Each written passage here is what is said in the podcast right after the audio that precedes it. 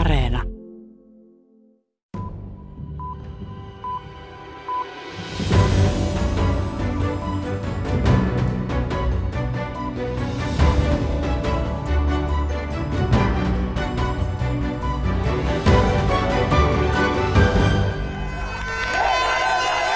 Koronavirus on aiheuttanut dramaattisen maailmanlaajuisen talousromahduksen ja keinoja sen vaikutusten lieventämiseksi on etsitty kaikkialla.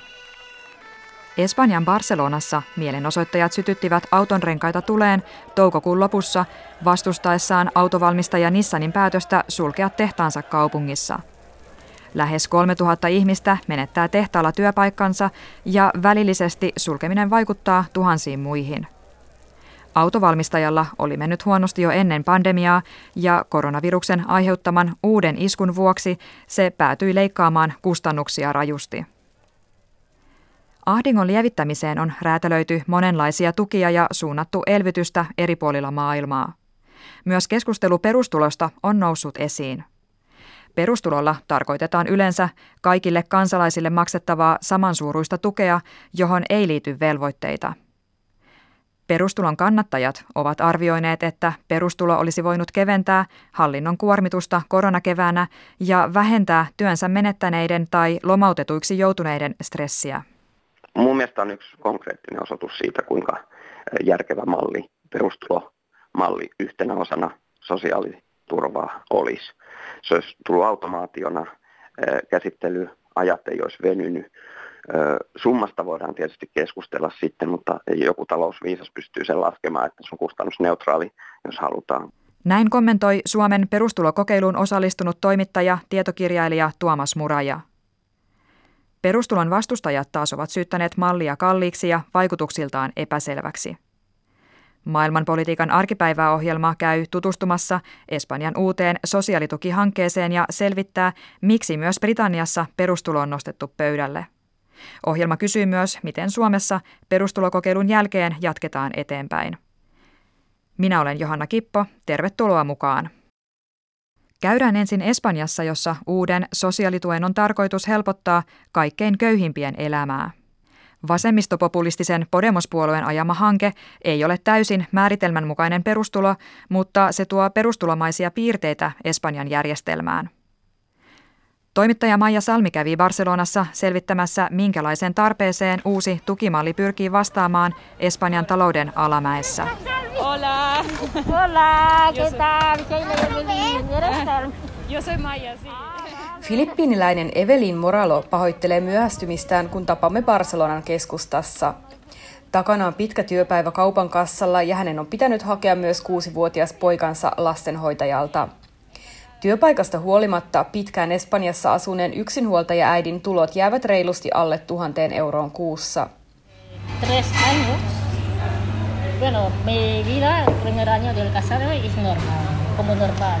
Sí, normal como marido, así. Ensimmäiset vuodet avioliitossani olivat onnellisia, sen jälkeen mieheni löysi uuden kumppanin ja jäin yksin poikani kanssa. Hän ei maksa pojalleen senttiäkään, Moralo kertoo läheisen kahvilan pöydässä. Ex-mies ei suostunut allekirjoittamaan eropapereita ja siksi Moralo on monien tukien ulkopuolella.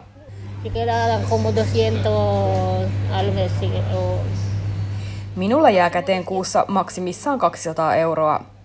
Palkkani ei riitä pojan elättämiseen, vuokraan ja muihin kuluihin. Eron jälkeen elämä on ollut todella vaikeaa ja itkin pitkään joka ilta. Hän on yksi niistä lähes 1 miljoonasta, jotka ovat oikeutettuja perustuloon Espanjassa. Espanjassa perustulo hyväksyttiin kesäkuun alussa. Kyseessä ei ole universaali perustulo, jota maksettaisiin kaikille, vaan tarkoituksena on auttaa heikoimmassa asemassa olevia. Työttömiltä perustulon saaminen vaatii aktiivista työnhakua. Hallitus toivoo sen myös vähentävän työttömyyttä, joka on EU:n korkeimpia. Perustulolle on tarvetta, sillä Espanjassa köyhyyttä ei ole onnistuttu poistamaan toivotulla tavalla. Mielenosoituksista on tullut maassa arkipäivää.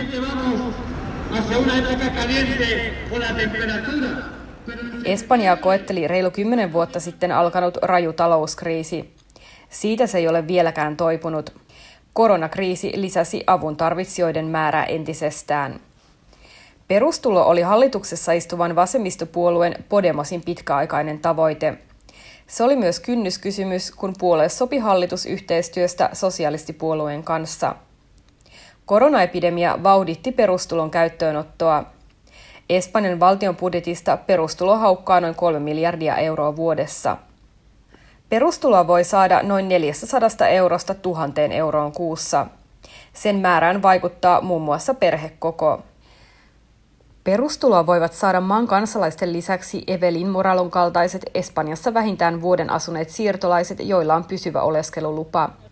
Moralo luottaa siihen, että hän on yksi onnekkaista, koska täyttää vaadittavat kriteerit.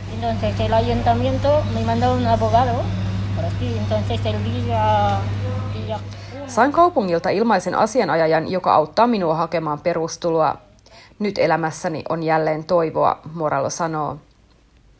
Espanjan pankki varoitti kuun alussa, että maan talous voi supistua tänä vuonna yli 15% ja työttömyys nousta 24%. Barcelonan autonomisen yliopiston professori, sosiologi José Antonio Noguera pitää uudistusta erittäin tarpeellisena. En primer lugar, España era de los pocos países de la Unión Europea que carecía de un ingreso mínimo a nivel de todo el Estado.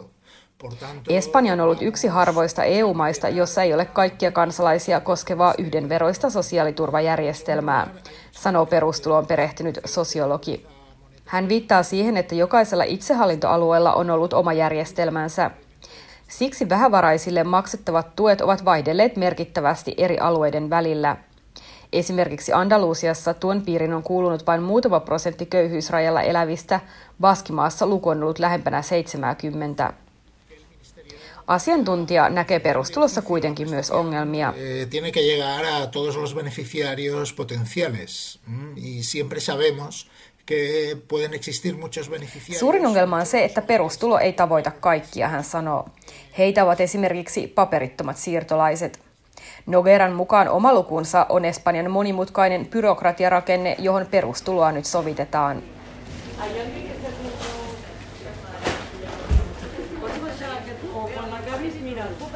Perustulon tarve näkyy myös Barcelonan keskustassa sijaitsevassa Caritaksen leipäjonossa. Hyväntekeväisyysjärjestön tiloissa vapaaehtoiset pakkaavat ruokapusseihin tomaattikassiketta, spagettia ja muita elintarvikkeita. Tahti on koronakriisin seurauksena kiihtynyt ja ruoka-avun tarve moninkertaistunut. Ennen koronakriisiä autoimme noin 500 ihmistä päivässä. Koronaepidemian seurauksena luku nousi 800, kertoo Barcelonan Caritaksen tiedottaja Jordi Julia. Leipäjonossa työskentelevien vapaaehtoisten koordinaattori Núria Gisbert on tehnyt töitä väsymättä lähes päivittäin. Nyt hän nostaa pakastimesta ostoskärryyn jäisiä kananpoikia ja antaa ohjeita uusille vapaaehtoisille. Vaikka tiukat koronarajoitukset on käytännössä purettu, ruoka-apua tarvitsevien määrä ei ole pudonnut. Apua hakevien profiili on myös täysin erilainen kuin aiemmin. Vakioasiakkaiden lisäksi täällä on nyt paljon uusia kasvoja, sellaisia, joilla ei ollut mitään hätäinen epidemiaa, Gisbert sanoo. Näemme päivittäin todella kovia kohtaloita, hän toteaa ja kertoo aamulla ensimmäistä kertaa jonon tulleesta miehestä. Hän näytti kaikin puolin hyvinvoivalta, mutta alkoi itkeä edessäni. Moni nyt apua hakevista ei olisi koskaan uskonut joutuvansa leipäjonoon.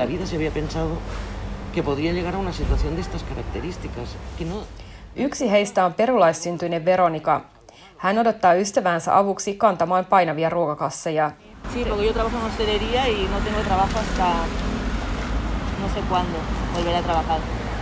Jäin työttömäksi ennen epidemiaa. Nyt en saa riittävästi tukea mistään eikä töitä ole tiedossa, kertoo hotelli- ja ravintola-alalla työskennellyt yksinhuoltaja äiti. Myös hän toivoo perustulosta helpotusta arkeensa. Aion toki hakea sitä, mutta olen aiemminkin hakenut tukia enkä ole niitä saanut, Veronika sanoo. Vapaaehtoisia johtava Núria Gisbert pitää perustuloa välttämättömänä nykyisessä tilanteessa.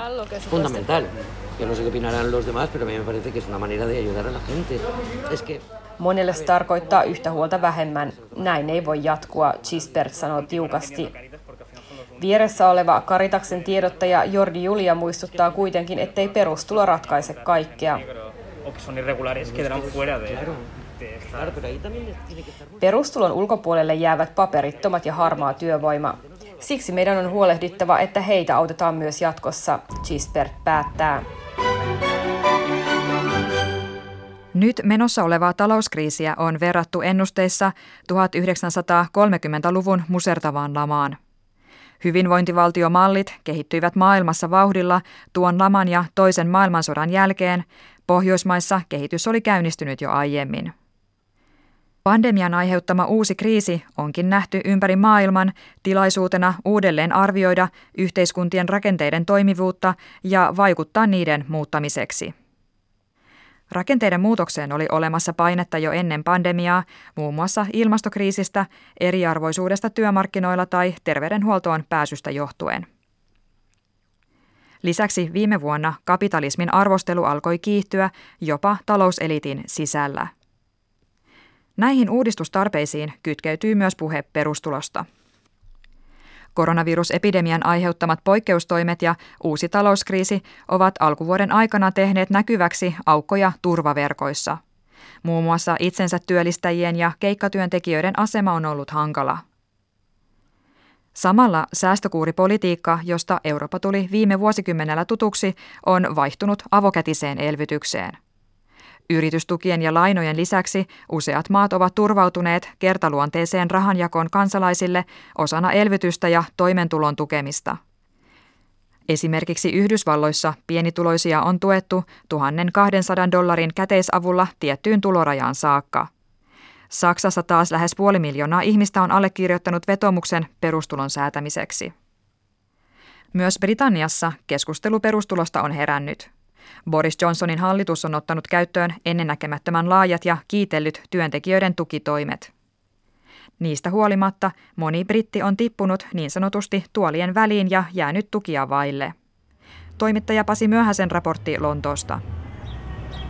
Kesäisessä Lontoossa musiikkipauhaaja Seidu Jajulla ei ole huolen häivää, vaikka työt järjestyksen valvojana loppuivat kuin seinään koronaepidemian tuomien poikkeustoimien vuoksi. For me it's good. So I get followed from the company I'm working to.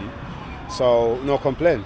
Pääsin hallituksen lomautusjärjestelmän piiriin, joten minulla ei ole hätäpäivää, Seidu Jaju sanoi. Järjestyksen valvoja ei ole yksin, sillä noin 1/4 briteistä on koronavirusepidemian vuoksi luodun furlough-järjestelmän piirissä. Se on briteille täysin uusi lomautuksen kaltainen erikoistoimi irtisanomisten ja konkurssien välttämiseksi. Järjestelmässä valtio kustantaa 80% koronatoimien vuoksi työtä vaille jääneen palkasta noin 3 000 euron kuukausisumaa saakka. Brittialoissa ennennäkemätön järjestelmä on saanut laajaa kiitosta, mutta kaikki eivät ole tyytyväisiä. Chris Murray. Didn't get furloughed, I'm self-employed. I'm still fighting to get government back schemes on this bounce back loan. They've refused me twice so far. Olen yksityisyrittäjä ja taistelen edelleen saadakseni hallituksen tukia. En päässyt koronan vuoksi luotuun lainaohjelmaan ja jouduin talousahdinkoon 7 viikon työttömyyden aikana, Murray sanoi. Tarkkoja lukuja ei ole saatavilla, mutta Britanniassa 1 000 yksityisyrittäjät tai esimerkiksi hiljattain uuden työn aloittaneet ovat tippuneet koronatukiohjelmien raoista. Ongelmien vuoksi maassa keskustellaan nyt siitä, pitäisikö työelämä ja työttömyys organisoida täysin uudelleen väliaikaisten aputoimien sijaan. Tulevaisuuden työelämää tutkivan Institute for the Future of Work -laitoksen tutkija Abigail Gilbert. There is a growing movement around local UBI schemes. Britanniassa paikallisten perustulokokeilujen ympärillä on voimistuva liike. Me suosittelemme, että perustulon kaltaisten toimien päätösvalta siirrettäisiin paikallistasolle työn maantieteen muuttuessa, Gilbert selittää. Britanniassa 100 oppositiopoliitikkoa vaati hiljattain kaikille kansalaisille tarkoitettua universaalia perustuloa koronakriisin vuoksi. Skotlannissa perustulohankkeita ehdoteltiin jo ennen kriisiä. Suunnitelmat Britanniassa ovat kuitenkin alkutekijöissään ja Skotlannissakin mahdollisen pilottiohjelman rahoitus on uhattuna koronakriisin vuoksi. Perustuloa tai ei, Institute for the Future of Work-laitos katsoo, että työelämän muutos on joka tapauksessa kiihtymässä kriisin vuoksi. Tohtori Abigail Gilbert. A recent survey found that 36% are already taking steps to automate in response to COVID. Tuoreessa johtajatason kyselyssä paljastui, että 36% työnantajista oli ottanut askelia toimintansa laajemmaksi automatisoinniksi koronakriisin takia. Suuri osa Institute for the Future of Workin tutkimuksesta keskittyy digitalisoitumisen ja automatisoitumisen tuomiin työelämän haasteisiin. 40% Britannian työntekijöistä kertoo, että heidän työelämänsä on muuttunut automatisoinnin vuoksi vuoden sisään ja koronakriisi on kiihdyttänyt kehitystä. Kriisi tuo Abigail Gilbertin mielestä myös tilaisuuden muutoksiin, joiden avulla työntekijä voitaisiin nostaa työelämässä etusijalle. We think we have to ask ourselves what the purpose of the economy is and whether or not it's achieving that purpose. Meidän täytyy kysyä, mikä on talousjärjestelmämme tarkoitus.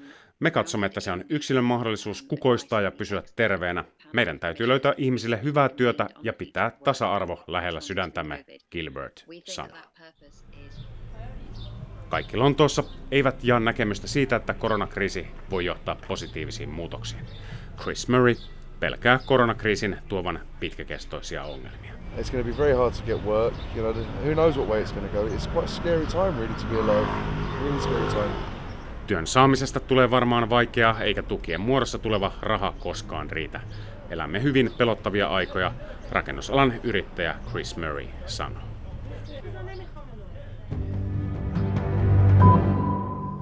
Sisäministeri Maria Ohisalo totesi huhtikuussa, että perustulosta olisi ollut apua myös Suomessa koronaviruksen aiheuttamassa kriisissä. Hänen mielestään hallituksen poikkeustoimia saattoi pitää perustulon suuntaisina.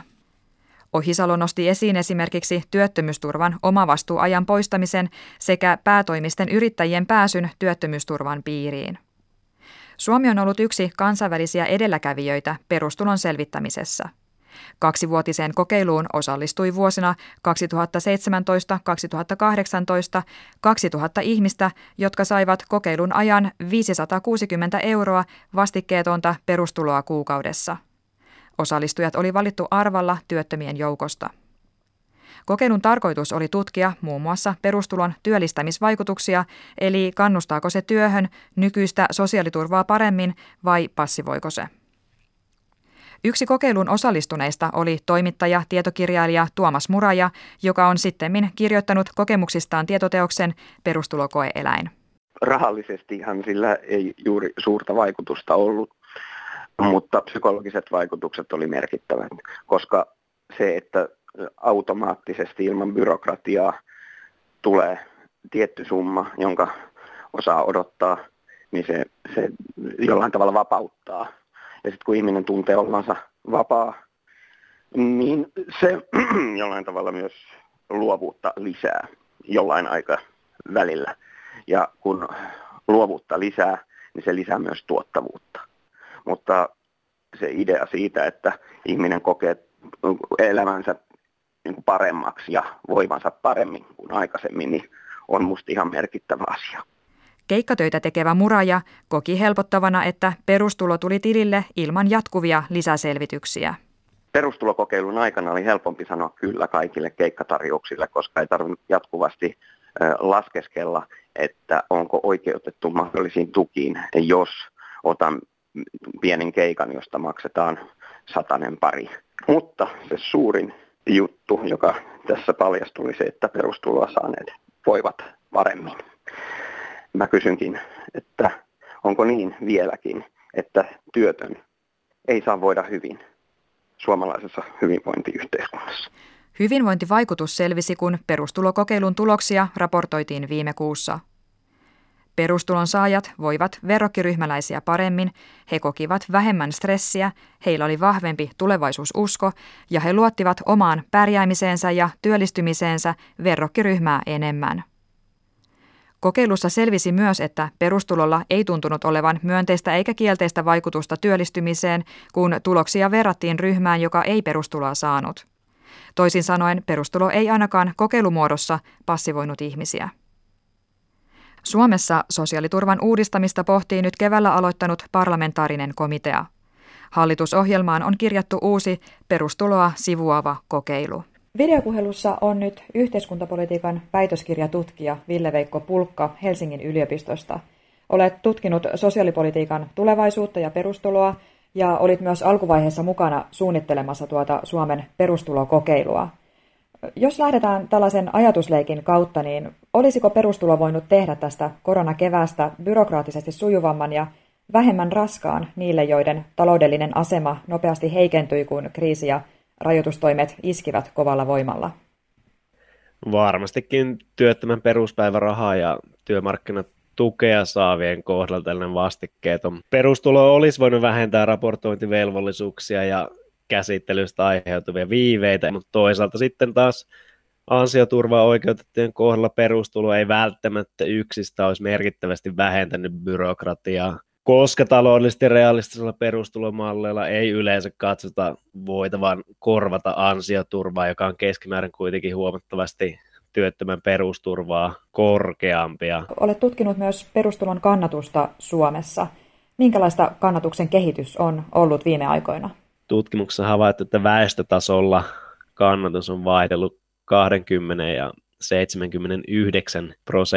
välillä, mikä kertoo siitä, että hyvin paljon riippuu siitä kyselytutkimuksesta, minkälaisiin tuloksiin päädytään. Ehkä tällaisen yleisemmin voisi kiteyttää, että niin metsä vastaa, kun sinne huudetaan, eli hyvin paljon riippuu siitä, miten perustulo määritetään. Tässä omassa kyselyssä nimissä 1/6 perustulomallista, jonka kannatusta halusin tutkia, vastasi tätä perustulokokeilumallia, eli perusturvan tasoista osittaista perustuloa, joka säilyttäisi oikeuden myös asumistukeen ja ansioturvaan. Sen kannatus oli 51%, mikä kertoo siitä, että täysin varauksettomalta perustulon kannatus ei Suomessa vaikuta, jos ihmisille tarjotaan riittävästi tietoa siitä uudistuksesta. Nyt hallitusohjelmaan on kirjattu myös uusi kokeilu, joka koskee niin sanottua negatiivista tuloveroa. Tuo negatiivinen tuloverohan tarkoittaa, että jos henkilöllä tulot jäävät kovin pieniksi, niistä ei menisi veroa, vaan sen sijaan valtio maksaisi hänelle rahaa, jotta edes tietty minimitoimeentulo toteutuisi. Jos tällainen kokeilu tehdään, niin onko siinä käytännössä kyse uudesta perustulokokeilusta? Perustulokirjallisuudessa yleensä ajatellaan, että negatiivinen tulovero on vain toisenlainen tekninen ratkaisu toteuttaa perustulo, ja molemmat johtaa viimeisessä matemaattisesti samankaltaiseen lopputulokseen sekä valtion kannalta että yksilön kannalta. Sikäli voisi ajatella, että jos tosiaan puhutaan vastikkeettomasta etuudesta, kuten negatiivinen tulovero määritelmällisesti on, niin kyseessä olisi perustulokokeilun jatko. Ilmeisesti tällä hetkellä vielä mitään tarkempia päätöksiä ei ole tehty, mikä on ehkä sinänsä hieman ongelmallista, että se kokeilun valmistelu ja ennen muuta lainsäädännön kirjoittaminen vaatii omaa aikaa, mikä havaittiin jo perustulokokeilua toteutettaessa. No, täysi perustulomalli tosiaan tarkoittaisi sosiaaliturva- ja verotusjärjestelmän varsin kokonaisvaltaista uudistamista. Kuinka toteuttamiskelpoisena näet perustulon tai perustulomaisten piirteiden tuomisen järjestelmään?